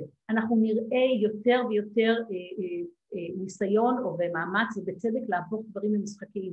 למשל אנשים שעובדים במרכזי קול סנטר, איך אנחנו הופכים את המשרות שלהם ליותר משחקיות, איך אנחנו נותנים להם מבוגרים יותר לשחק, כדי דווקא בתקופה של לחץ מאוד חשוב להיכנס לתוך הנושא הזה ולאמץ אותו אל ליבנו. רגע, מה קרה למצגת? אנחנו נראה יותר ויותר אריזות משחקיות. וולט דיסני הוציאה כרגע אפליקציה שמאפשרת לקונדיטורים לבנות מה שנקרא דברים שרואים אותם בווירטואל ריאליטי באמצעות הסלולרי. אז מה שאני מציעה זה פשוט באמת להתחיל ולאפשר לאנשים ללמוד את הנושאים האלה. אם הילדים שלכם אוהבים לשחק במשחקים, חבר'ה, תנו להם לשחק במשחקים. כל הילדים שההורים שלהם אמרו להם אל תשחקו במשחקים והם המשיכו, הם אלה שהיום מקבלים מלגות, כי אי-ספורט, שימו לב למספרים. יוטיוב ב-2018, בסוף 2018, נטפליקס בסוף 2018 דיווחה שהיו לה 51 מיליארד שעות צפייה. יוטיוב בדיוק על אותו היקף שעות בעולם המשחקים. יש לנו יותר צופים כרגע במשחקי אי-ספורט מאשר בכל ענפי הספורט בבת אחת. זה הופך להיות תחום לגיטימי. אז אנחנו רואים את המשחקיות מכל כיוון, אנחנו רואים חברות מזון, מה שנקרא מגייסות גיימרים, כדי שיבנו להם אריזות כיפיות. משחק יהיה בכל מקום. בלי סוף מקצועות, רק בהיבט הזה, אני כמובן רוצה לדבר רגע על פאונדוויץ', שאם אני רוצה, מישהו לא יודע, עד היום זה ביזנס שמכניס $1 מיליארד, אוקיי? זה משחק ליוצרים שלו, אוקיי? זה עדיין חי ובועט מה שנקרא. כל עולם המשחק, מי שזה מדבר אליו, דמיון, עלילה, צבעים, התקדמות, אנרגיה, חבר'ה, לכתוב, לשחק, לייצר, אין סוף משרות חדשות גם בהיבטים הללו. אוקיי. העולם הזה של מה שנקרא אינטרנט, לא יהיה לנו אינטרנט אחד, יהיה לנו מערכות שונות של אינטרנט. ודרך אגב, אחד היתרונות היחסיים של חברות יהיה, זה בכמה מערכות אינטרנט אנחנו מחוברים, ומה היתרון היחסי שכל אחת מהן מאפשרת לנו וללקוחות שלנו. מי יבנה את המערכות האלה? מי יתחזק אותן? יש כרגע למשל מרוץ על בין ארצות הברית ובין סין לבנייה של מה שנקרא האינטרנט על הבסיס של הקוונטום, שזה מה שנקרא state of the art בעולם המחשובי. רק כדי שנסבר, רק כדי שתבינו שמה שנקרא מחשב על חזק מאוד יכול לעשות 200 מיליארד פעולות מחשוביות בשנייה, מחשב קוונטום עושה טריליון, רק שתבינו את הסדרי גודל, וכל בעיה שמחשב על יכול לפתור נניח תוך כמה ימים, הוא יכול לפתור תוך שניות, אז שימו לב, זה פשוט עולם אחר לגמרי, אנחנו נערך, זה אחת הדוגמאות, יהיה לנו עוד מערכות שונות, יהיה לנו כמובן מערכות שנשענות על בלוקצ'יין, אז כל הסיפור שמי שהדבר הזה מדבר אליו, זאת אומרת המערכות המחשוביות, וזה לאו דווקא המקצועות הקלאסיים, שימו לב, זה יותר חשיבה, זה לא בהכרח תכנות, כי תכנות אנחנו פחות נצטרך, מה שנקרא המכונות לתכנתה בעצמה. והמרחב החושי. כמה חושים יש לנו? 4, 5, 6? אני חושבת שיש לנו הרבה יותר. יש לנו חוש שיווי המשקל, חוש הגובה, נכון? חוש העוצמה של כובד, אוקיי? תחושה של שייכות, תחושה של מציאות, תחושה של חלום. כל פעם שאנחנו מגלים חוש, אנחנו מה שנקרא ממציאים לו תעשיות שלמות. גילינו את חוש הריח, מה? כל תעשיית הפסמים, נכון? חוש הראייה, כל הבידור. שימו לב לדבר הזה, זה מסעדה שכרגע בנה אותה שף פיני. הוא היה מודע לזה שיש תפיסה שבאה ואומרת שלנו כבני אדם יש יכולת, למה שנקרא לחוש את הקרקע באמצעות גלים אלקטרומגנטיים, שמשנים בסופו של דבר את החוויה שלנו. והוא רצה לתת את החוויה הזאת. הוא בנה ליד החופים של פינלנד כרגע, מסעדה שנמצאת 80 מטר מתחת לפני הקרקע, שהיא מאוד מאוד מצליחה. נשמע לנו הזוי, חבר'ה, כל רעיון חדש נשמע הזוי כאשר אנחנו פעם ראשונה נתקלים בו. אני רוצה להתקדם כדי לאפשר גם זמן לשאלות. מרחב ירוק וכחול. אנחנו כולנו רוצים לתרום חזרה לטבע, ואנחנו, אבל יש הבדל בין מה שנקרא לעשות ירוק לבין להיות ירוק. להיות ירוק ב100% זה מאוד מאוד לא פשוט. אנחנו רואים כרגע את כל החברות הגדולות חותמות על עצומות שבאות ואומרות שהן הולכות להוריד את מה שנקרא את פליטת הפחמן הדו-חמצני שלהם. איך בונים לזה טכנולוגיות? איך עושים את זה? איך דואגים שבתי החרושת מה שנקרא פחות יפיקו? הרכבים שלנו. דרך אגב, מי שהולך להיות שחקן מאוד מרכזי בסוגיה הזאת זה דווקא המערכות העירוניות, זה אפילו לא המערכות השלטוניות הגלובליות ולא המערכות אפילו המקומיות, החברות המסחריות והמערכות העירוניות. אנחנו למשל, לא אתם יודעים, אבל לונדון כבר לא מאשרת יותר מעוד 7 שנים בכלל כניסה של רכבים עם בנזין. אם אתה תיכנס עם רכב שמעובד על בנזין, אתה תצטרך לשלם קנס גדול. סין לא מאשרת כבר משנה שעברה למכור בכלל רכבים כאלה, רק רכבים חשמליים. אז שימו לב מה קורה.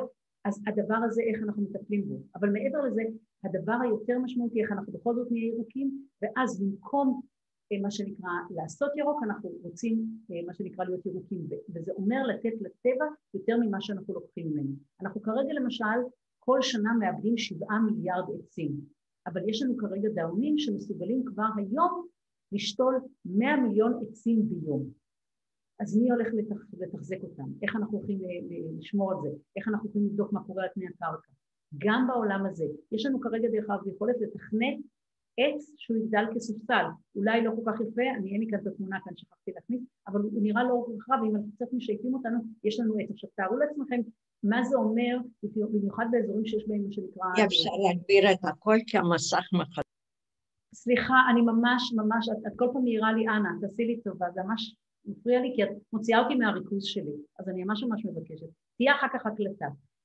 מה שקורה כרגע, במיוחד באזורים שבהם יש לנו בעיות עם האוכלוסייה של, עם בעיות של, תהיה אותי מהריכוז.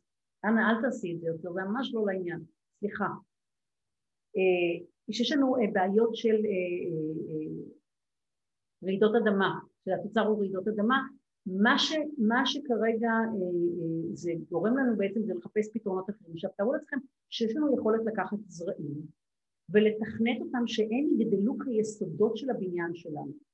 כמה הבניין יהיה הרבה יותר עמיד לכל דבר שזה, שזה דברים שאנחנו כבר מתחילים לעבוד עליהם. מי עתיד לעשות את זה? מי יהיו הטכנאים שיטפלו בזה? מי יהיו הביולוגים שיטפלו בזה? מי יהיו אנשים מעולם החקלאות שיעסקו בזה? כל הדברים האלה, מקצועות חדשים.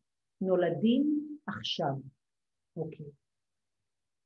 אבל אני רוצה להגיד משהו מעבר לטכנולוגיה, שאתם יודעים שאני טכנו-אופטימית ואני מאוד מאמינה בכוח של טכנולוגיה, ואני חושבת שתפקידה של טכנולוגיה לאפשר לנו לבנות חיים יותר טובים לכל המין האנושי, אבל יותר מזה גם להפוך אותנו לאנשים יותר טובים. אבל אני רוצה להזכיר לנו, את שתי הדמויות הללו. נלסון מנדלה, שרוב ימי חייו היה בתא סגור ולא שום טכנולוגיה, ויצא משם ושינה את העולם בכל המהלכים שהוא עשה בדרום אפריקה כמובן. וכמובן הוקינג, שהיינו צריכים את כל הטכנולוגיה בעולם כדי להחזיק אותו בחיים. ולכן יכול להיות שהטכנולוגיות החדשות יפגעו בחלק מהמקצועות, וכן אני מניחה שיהיו אנשים שאנחנו נצטרך לעזור להם, כי להם קשה לעשות את המעבר, ואנחנו יכולים להיעזר ב-Universal Basic Income, זאת אומרת להבטיח איזושהי רשת ביטחון כלכלית. אני חושבת שעדיף לעשות משהו אחר, שזה לבנות להם לא גישה לכסף, אלא גישה למשאבים, זאת אומרת שאנחנו נבטיח להם תזונה, דיור, אני לא יודעת אם אתם יודעים, אבל חלק גדול מהעיריות בערים הכי יקרות בעולם, כולל כרגע בניו יורק, בונים כרגע מערכות של האוזינג לאנשים כדי להבטיח שגם אנשים שאין להם כסף לא יצטרכו לעזוב את העיר. כי תראו מה קרה בסן פרנסיסקו, נעלם שם כל מעמד הביניים וגם המעמד התחתון, כי העיר הפכה להיות כל כך יקרה, היא הופכת להיות מה שנקרא עיר רפאים, בטח אחרי הקורונה. אבל אני אומרת יותר מזה, אני אומרת שהטכנולוגיות יכול להיות שהם יעלימו חלק מהמקצועות, וכנראה שזה מקצועות שאולי היה ראוי לוותר עליהם, כי למשל להיות נהג משאית חבר'ה, זה מקצוע מאוד מאוד קשה, ואנחנו יודעים שבארצות הברית יש כרגע כל שנה מחסור שב-20,000 נהגים, ואנחנו יודעים שרוב הנהגים הם מגיל 60, 55 ומעלה, ואין אנשים שרוצים להיכנס. ואף אחד מאיתנו לא חושבת שהוא מתגעגע למרכזניות, ואף אחד לא מתגעגע למחלקי התה ומחלקי הקרח. סליחה, מחלקי הקרח התכוונתי להגיד. אבל אני לא מזלזלת, לא בסבל, ואנחנו יהיה לנו תפקיד לעזור להם. אבל זו תקופת מעבר, וכשאנחנו נעבור אותה, מחכה לנו בלי סוף עבודה. וכמו שאומרת אידי ויינר, מה המשמעות של עבודה? המשמעות של עבודה היא הוצאת אנרגיה כדי לתרום לעצמך, או כדי לתרום לאחרים. במובן הזה, תמיד תהיה לנו בלי סוף עבודה לעשות. ולכן יש לנו להערכתי הרבה מאוד למה לצפות. אנחנו כרגע בסיטואציה שעולם חדש ומיץ נולד, ויהיה לנו בלי סוף תגליות חדשות, התפתחויות חדשות, וכתוצאה מכך, הרבה מאוד שמחות חדשות. אני ממליצה לכולנו לאמץ את מה שקרול דווק ממליצה לנו לעשות, שזה בעצם מה שנקרא לאמץ את המיינדסט של becoming, מה שנקרא, שבעצם היא מדברת על growth mindset ועל fixed mindset. ו-fixed mindset בא ואומר, מה שהיה הוא שיהיה, אני לא מספיק טוב במתמטיקה, אין לי מספיק עבודה, לא יהיה לי אף פעם מקצוע טוב, וה-growth mindset שבא ואומר, אני כרגע על ה-learning curve, אני בתהליך הלמידה וההתפתחות. ואם אנחנו כולנו נאמץ את התפיסה שכולנו כרגע בבית עמוד, כולנו בסיטואציה שבה כולנו מתפתחים, והולכים קדימה, וכן, ואנחנו נופלים. חבר'ה, כמות הפעמים שאני נופלת היא אדירה. ההבדל היחיד בין מה שנקרא זה שאני קמה. אני לא אומרת את זה חס וחלילה כדי לדבר על עצמי, אתם יודעים שאני חושבת שאני לא יותר מאשר תלמידה טובה ולא יותר מזה, לא כדי לדבר על עצמי. אבל כולנו יכולים. ברגע שאנחנו מאמצים את ה-growth mind שבא ואומר כולנו על ה-learning curve, כולנו על תהליך הלמידה, יש לנו את היכולת לגדול ולהתפתח בלי סוף. אוקיי, תראו איך זה נראה. ככה נראה ה-fixed mindset שמציגים לו אתגר, זה מתוך המעבדה שלה, ובין growth mindset, הכל מתעורר. יש אתגר, יהיה מעניין, נתפתח, נלמד דברים חדשים. ולסיום חבר'ה, אני אתחיל כרגע לתת פעם בחודש הרצאה על כל אחד מהעולמות שאנחנו כרגע להירחים אליהם, הרבה מעבר לעולם העבודה. עכשיו, אוקיי. עכשיו, ואני רוצה להזכיר שאני עושה את זה כי כולנו ביחד, לכולנו כרגע לא פשוט, לכולנו קשה. ויכול להיות שלא נולדנו לעשות מעשים גדולים, אבל אני חושבת שאמא תרזה אומרת לנו משהו מאוד משמעותי, היא אומרת שגם אם לא נולדנו כולנו לעשות מעשים מאוד גדולים, כולנו בוודאות יכולים לעשות מעשים קטנים עם הרבה מאוד אהבה, כמו רוזה פארק שכמובן היא הייתה ההשראה האמיתית הגדולה בשביל כמובן מרטין לותר קינג. אז לסיום מה שאני מבקשת, תהיו רכים עם עצמכם. אתם עוברים תקופה לא קלה, כולנו עוברים אותה ביחד. תהיו רכים, תהיו נדיבים עם עצמכם, אם יתאפשר לכם להיות נדיבים לזולת, על אחת כמה וכמה יותר טוב, והרבה הרבה הרבה הרבה תודה על הזמן שהקדשתם לי, אני מאוד מוכירה כל דקה ודקה, בזמן שכל אחד ואחד מכם, גם לא ראיתי את כל הפנים, ועכשיו אני אפתח את זה לשאלות ואני אעשה סטופ שייר. זהו. אוקיי, מישהו רוצה לשאול משהו? לא חייבים, חבר'ה, אם אתם מותשים אז לא חייבים. כן, אני כתבתי כמה וכמה שאלות. אני לא מסתכלת על הצ'אט, אני ממש מתנצלת. רציתי לדעת, את מדברת הרבה על מקצועות טכנולוגיים. לא, ממש לא. ממש לא. ממש ממש לא. לכל דבר כזה יהיה היבט אנושי של תמיכה, ויהיה היבט טכני, לא טכנולוגי אפילו, ממש לא. כל דבר כזה זה 360 מעלות. אז מה שמעניין אותי זה לדעת מה את חושבת על מקצועות האומנות בעתיד. אני חושבת שלאומנות יהיה תפקיד מופלא, כי אומנות היא אחד הכלים שהאנושות המציאה כדי להסביר לעצמה את עצמה. רוצה להזכיר לנו שכמו שמלמד אותנו קווין קיילי, הרגע הראשון שבו אנחנו מה שנקרא התחברנו עם הטכנולוגיה היה הרגע שהמצאנו את השפה. אנחנו לא מסוגלים לדבר לעצמנו, נכון? בלי שפה. מי שיודע לקרוא שירה, שירה זה השפה של הנפש, יודע להבין. מי שיודע לקרוא שירה, יודע להבין מה המשמעות של שתיקה, מה המשמעות של שקט. לדעתי, לאומנות, תמיד דווקא בתקופה של התקדמות אדירה של האנושות, אנחנו צריכים מישהו שיעזור לנו לתווך את החוויה שלנו. ומשום שאנחנו כבני אדם נשארים עדיין במידה רבה דומים, אנחנו עם אותם הצרכים, עם אותו מבנה פסיכולוגי, אין ספק שאנחנו נצטרך דמויות שמאפשרות לנו, ואל תשכחי שתפקידה של האמנות הוא גם לפרש את המציאות, אבל גם ליצור לנו הנאה, וגם לייצר לנו חיבור. אמנות היא כלי אנושי, היא המצאה מופלאה של המין האנושי, אני מעריכה שיהיה לה דווקא יותר ויותר תפקיד בטח בעשור הקרוב ומעבר לו, אני לא יכולה להגיד עוד 40-50 שנה, כי אין לי קריסטל בול, אבל בפירוש שזאת הערכה שלי. מעולה, אני שמחה. תודה. שאלה נוספת, דיברת הרבה על יכולות המוח שהתעצמו, אנחנו משתמשים באחוז מאוד קטן מהיכולות המוחיות שלנו, וזה העלה לי איזושהי תחושה של יכולת, שעשויה להיות יכולת לנהל כמה מציאויות בו בזמן. כן, בהחלט. יכולה להרחיב על זה? זה בהחלט. אנחנו לא מדברים על זה כרגע, אבל כרגע הנושא של אבטארים, למשל, שילכו, במקום שאני אדבר איתכם, לא שזאת הכוונה שלי, יהיה כאן אולי אבטאר, ואני אוכל כרגע ללמוד, למשל. אז בפירוש שגם הדברים האלה יהיו לנו, אנחנו מדברים כרגע, למשל, על פלואו. פלואו זה דבר שעד עכשיו לוקח לנו בין, פלואו המשמעות שלו זה שאתה שולט במה שאתה עושה בצורה מוקלטת, שאם אתה מנתח מוח, ובאים ומהירים אותך באמצע הלילה לעשות את הניתוח המסובך, אתה מסוגל לעשות את זה, או מהירים אותך, המלכה רוצה לשמוע איזשהו נוקטור של שופן, אתה ניגש ואתה על הפסנתר גם כאשר אתה הלום עייפות ואתה מנגן את זה בצורה מופלאה. בדרך כלל היינו צריכים להשקיע בין 10,000 ו-20,000 שעות כדי להגיע לכזאת רמה. יש לנו כרגע מערכות שהן בעבודה של בעצם מערכת של גירוי נוירולוגי, אנחנו נוכל לעשות כזה דבר תוך מספר שעות. חד משמעית. ושתי שאלות קצרות אחרות. רחל, תני לי רק לראות אם יש אנשים אחרים. סליחה, אני מתמצאת, לא, אין לי בעניין איתך בזמות שיחת איפות, אני רוצה רק לראות. יש חבר'ה עוד איזה שהן שאלות? אם לא, ניתן לרחל לשאול, אבל יש עוד מישהו שרוצה לשאול משהו? איך ייראה עולם החינוך וההוראה?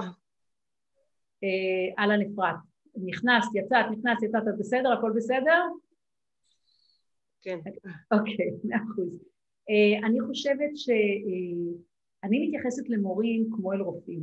זה אנשים שבעצם לקחו על עצמם מטלה מופלאה של לדאוג לזולת. ואני חושבת שאנחנו לא נתנו להם כלים. ועכשיו יהיה למורים כלים שיאפשרו להם דבר ראשון להוריד מהם את הדברים שהם פחות נכונים לעשייה שלהם. כי הם צריכים לעזור לילדים ללמוד ואיך להתפתח. אז כל מודל הלמידה, דבר ראשון אני אדבר ככה, על מה נלמד יהיה שונה לחלוטין, כי בעצם המודל של בית הספר המסורתי נולד הרי כאשר מתי, כאשר התחילה המהפכה התעשייתית, והתפקיד המקורי היה בעצם להכשיר פועלים טובים, ולכן המודל היה של שינון, של מורה שעומד ומגדיר לכולם, היה תשובה אחת נכונה וכן הלאה. זה יהיה חסר ערך, כי בעולם שבו הידע כל הזמן מתחדש, אין טעם ללמוד את הידע. מה שצריך לדעת זה איך ללמוד. אז הדבר ראשון, התפקיד של המורה, התפקיד של הלימודים בכלל הולך להיות שונה לחלוטין, והכלים. זאת אומרת, אנחנו נראה יותר ויותר מערכות של נורוסיינס, של מציאות מדומה, של מציאות רבודה, של מעקב, יכולת לעשות פרסונליזציה של תהליך הלמידה באמצעות מעקב של נורוסיינס, חיבור למערכות של ביג דאטה ובינה מלאכותית. אנחנו נוכל לתת לכל תלמיד בכיתה לעבוד לבד, אנחנו נוכל לדבר על שיתופיות. אני חושבת שמשום שאנחנו מחזירים את ההנאה לתהליך הלמידה, המורים לא יצטרכו להילחם על תשומת הלב של הילדים. אני מאמינה שתהיה קפיצת מדרגה מאוד משמעותית, ואנחנו נראה נהירה של אנשים נוספים לעולם הלמידה והחינוך וההוראה. זה מה שאני חושבת.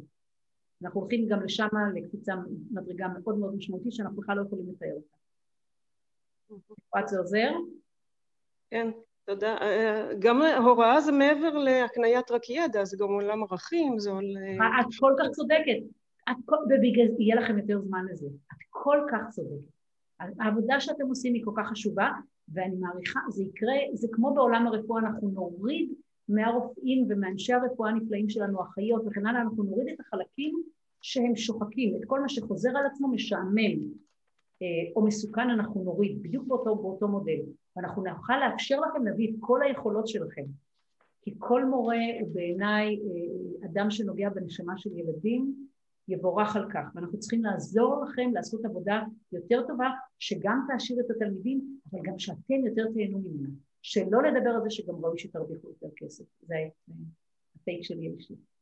אתם עושים את הדבר הכי חשוב, אתם עוזרים לנו לגדל את הילדים שלנו. אין לזה מחיר בינינו. כן, תודה. אני מרצה למורים, אבל מעניין אם תהיה כיתה, אם תהיה... כן, בסדר גמור. תודה. בשמחה. אפשר לשאול משהו? כן, מי זאת? קודם כל... אהלן, כן. היי. קודם כל, תודה על ההרצאה המרתקת באמת. דיברת על מקצועות האמצע שלא יהיה בהם צורך ויעלמו. תוכלי לתת דוגמאות מה זה מקצועות אמצע, לעומת מקצועות עילאיים פתוחים? למשל, בואי נחשוב עלייך עכשיו, לפני 15 שנה, כשרצית לנסוע לחופשה, מה היית עושה? היית הולכת לסוכן נסיעות, נכון? הוא היה מציע לך 3 הצעות, ואחר כך הייתי הולכת לעוד סוכן נסיעות, נכון? מה היום את עושה? את נכנסת לאינטרנט, את תוכלת דקות בודקת אופציות, נכון? את לא צריכה את זה יותר, נכון? זו דוגמה למקצוע שכנראה לא נצטרך אותו, כי אלא אם כן, מי שיהיה במקצוע הזה וילמד להביא ערך ייחודי, יהיה לו זכות, אפרופו המימד האנושי, להיות שם. למשל, את בונה לי טיול שרק מתאים לי באופן אישי. Okay? את בודקת איתי, וגם עם הזמן, מה שנקרא, גם לך יהיו מערכות מחשוביות. כל הנושא, דרך אגב, למשל, שיועצים פיננסיים. אנחנו יודעים היום שיש לנו מערכות של בינה מלאכותית שיודעות לתת עצות הרבה יותר טובות מאשר כל יועץ השקעות אנושי. למשל, משכנתא. את עכשיו, מה את רוצה? את הולכת ל4 בנקים, את נכנסת ל4 אתרים. לא. תראי, יהיה לך הסלולרי שלך, שעוד מעט תהיה על העיניים שלנו, בעיקרון, הוא בעצם יהיה, הייתי קוראת לזה, אמרי פופינס שלי, זה תהיה אמרי פופינס האישי שלי. והיא תשאל אותי כמה כסף את רוצה לקחת, וכמה את רוצה להחזיר, והיא תעשה סקאוטינג בכל ההצעות של כולם, דרך אגב, של הבנקים, של חברות הביטוח, והיא תגיד לי, זאת העצה הכי טובה בשבילך, אבל תיזהרי מהסעיף הזה והזה. אוקיי? אז יהיה לנו איזה מישהו ששומר עלינו ועוזר לנו לקבל את ההחלטות. אז זה עוזר? זה עזרת לך? כן, כן. יש לנו זמן לעוד שאלה אחת, חברים? אפשר שאלה אחת? בטח. ענת, מה שלומך? נעים להכיר. נעים מאוד. אני מאוד מאוד מאוד נהניתי, ואני במקצועי גרפולוגית מאבחנת הכוונה מקצועית בין השאר. ומה שעולה לי בראש כשאני שומעת את זה, זה בעצם, אז מה אני מייעצת היום לאנשים? אני יכולה לייעץ להם מקצוע, ועוד מעט הם ימצאו את עצמם, בלי כלום, זאת אומרת, מה היית עושה? מה כדאי להציע לאנשים? אז דבר ראשון, אני רוצה להציע חלופה אופטימית אם אפשר, ענת, במקום שלא יהיה להם כלום, יהיה להם כמה דברים. הסיפור של מה שהולך לקרות זה שלא יהיה לנו אפשרות אחת, אופציה אחת. יהיו לנו הרבה אפשרויות. זאת אומרת, אנשים באמת, את צודקת, לא יהיה להם מקצוע אחד. התפיסה שאת לומדת התפיסה שהמודל של לימודים, עבודה, פנסיה, לא רלוונטי יותר. לא רלוונטי. המחשבה שאתה עובד במקצוע אחד, או במקום עבודה אחד או שניים, זה מודלים שלא רלוונטיים יותר. אנחנו צריכים להיפרד מהם. ומה שזה אומר אבל, ענת, זה הפוך. שאם עד עכשיו היו באים אלייך אנשים דווקא בני 45-50, שהם היו אומרים לך, טוב, פיתרו אותי ואף אחד לא רוצה לקבל אותי לעבודה, נכון? שזה דברים, אז מה אני הולך לעשות, אוקיי? אז דבר שאנחנו יודעים שהחבר'ה האלה לא יחיו רק עד גיל 85, הם יחיו עד גיל 100-110, אז יש להם עוד אופציה לבנות קריירה. ואז את יכולה לשאול אותם, מה היו החלומות שלכם ששמתם בארון? על מה ויתרתם? אולי זה הזמן להגשים אותם. אבל את צודקת בתפיסה שלא יהיה לנו מקצוע אחד, אנחנו בכל מקצוע נזוז, נענוע ברוחב ולגובה מה שנקרא, ואנחנו נעסוק, רובנו נהיה עם 2, 3, 4 מקצועות. אני רוצה להזכיר לכולנו שללאונרדו דה וינצ'י היו למעלה מ-20 מקצועות. אז עכשיו כולנו נוכל להיות לאונרדו דה וינצ'י. כולנו נוכל לאפשר לעצמנו לחיות לא חיים אחד. מה זה הרעש הזה? לא חיים אחד, אלא הרבה מאוד חיים. אז זה ככה, זה המסר. תודה. בשמחה. זהו חברים, אנחנו בסדר? שאלה אחרונה, אפשר? כן, רחל, אני לא רוצה שאלה תכף. זה נורא מרתק, את פשוט העפת לי את המוח. מה יהיה עם הביטחון האישי שלנו? דיברת על אנשים שיכנסו לבית ויעשו בשבילנו דברים נוספים, ועוד יותר מדאיג, זה הבעלות על רכוש. אולי אנחנו לא נהיה בעלים של רכוש, אבל מישהו כן יהיה הבעלים של הרכוש הזה, ואז... לא בהכרח. לא בהכרח. יכול להיות שבכלל יהיה קולקטיב של דבר, יכול להיות שזה יהיה משהו שעד כל פעם ישנה את חייו. חבר'ה, הביטחון האישי להערכתי הולך רק לגדול ולצמוח. תראו, אנחנו צריכים לזכור שמה שקורה, תמיד מגיעה הטכנולוגיה, ואחר כך מגיעה המערכת התחוקתית. בואו נחשוב על זה. אנחנו המצאנו את האוטו, ברגע שהמצאנו את הרכב, והרכב היה 30 שנה לפני שהנרי פורד, או 20 שנה לפני שהנרי פורד, אל תתפסו אותי, אני תמיד נטועה, לפני שהיה לנו את הנרי פורד הגיע ב-1908 עם מודל T, כן? אבל כשהתחילו להיות הרבה מאוד מכוניות, מה קרה? היינו צריכים לבנות מה? לבנות מערכת תמרורים, נכון? לא היה, חבר'ה, לא היה רמזור, לא היה חוקים, הרכבות, קודם הגיעו הרכבות, אחר כך פתאום הבנו מה קרה בגלל הרכבות, בגלל הרכבות המצאנו את הזמן, כי בארצות הברית היו 40 אזורי זמן, ופתאום כשהרכבות מגיעות צריך שכולם יגיעו בזמן אחד. אתם יודעים שבבריטניה ב-1800 בכל עיר, בכל העיירה, היה הזמן של העיירה והיה את הזמן של הרכבת. רק ב-1860 החדנו את זה. אז מה שאני מנסה להגיד, תמיד המערכות האנושיות, כן? התחוקתיות, המערכות הסוציאליות וכן הלאה, לוקח להן זמן. אבל הן תגענה. הן תגענה ואנחנו נצטרך לבנות אותן. ואחד הדברים המדהימים במהפכה הנוכחית, בניגוד למהפכות הקודמות, שאנחנו כבר עכשיו למדנו את הלקח, ואנחנו כרגע מדברים על הסכנות, והדברים הלא חיוביים שעלולים להיות מקורחים במהפכה הזאת, ואנחנו כבר כרגע חושבים עליהם, ומתכננים להתמודד איתם. תודה. היה לי עוד דבר אחד, אפשר? היי.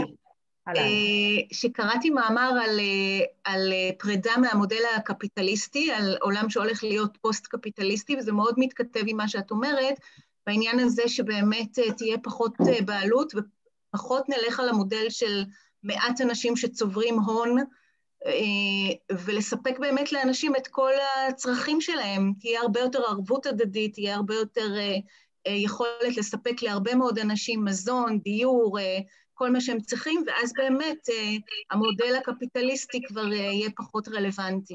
בהחלט, וגם מעבר לזה, העלויות שלנו הולכות להיות הרבה יותר נמוכות, תסגרי את הסדר. העלויות הולכות להיות הרבה יותר נמוכות, בגלל זה דיברתי על המודל של גוגל, אוקיי? בגלל זה, זאת אומרת, לכולנו ברור שיכול להשתמש בגוגל כל הזמן, אבל מחר בוקר זה יהיה עם החשמל. אני רוצה להזכיר לכולנו שרק לפני 15 שנה, כולנו קיבלנו חשבונות של אלפי שקלים בחודש על הסלולרי, נכון? אתם זוכרים את זה? היה ב-500, 1,000, 2,000, לא משנה, נכון? מי היום משלם יותר מ-100-150 שקל? אנחנו רגילים, אנחנו מתייחסים את זה, אנחנו כל כך מהר מתרגלים לדברים טובים שאנחנו שוכחים את זה. חבר'ה, אותו דבר שקרה לנו עם גוגל, יקרה לנו עם הרבה מאוד דברים אחרים, עם מזון. אתם זוכרים שפעם לטוס לחול היה כל כך יקר, שאנשים היו מכינים רשימות חודשים מראש, שהיו נוסעים עם בליסות מזוודות? היום אנשים נוסעים לסוף שבוע, לא משנה כרגע הקורונה, אנשים נוסעים לסוף שבוע בלונדון, בכלל בלחשוב יותר מדי. כל פעם שנדמה לכם שהחיים כרגע קשים, אני ממליצה להסתכל אחורה, מה שנקרא עשור אחורה או 20 שנה אחורה, ולהסתכל ולראות אפילו בחיים שלנו, כמו בכל דבר, מה השינויים הגדולים שהתרחשו. חבר'ה, הרבה הרבה הרבה הרבה הרבה הרבה תודה, ואני מאחלת לכולנו סוף שבוע נפלא, וניפגש כאן בקרוב, אני מבטיחה לפרסם את זה. תדאגו לעצמכם, תנוחו טוב בסוף שבוע, תהיו נדיבים עם עצמכם, ואם יתאפשר לכם עם מישהו נוסף, עוד יותר טוב. תודה, המון. תודה. תודה על הנדיבות שלך. תודה רבה. תודה. תודה.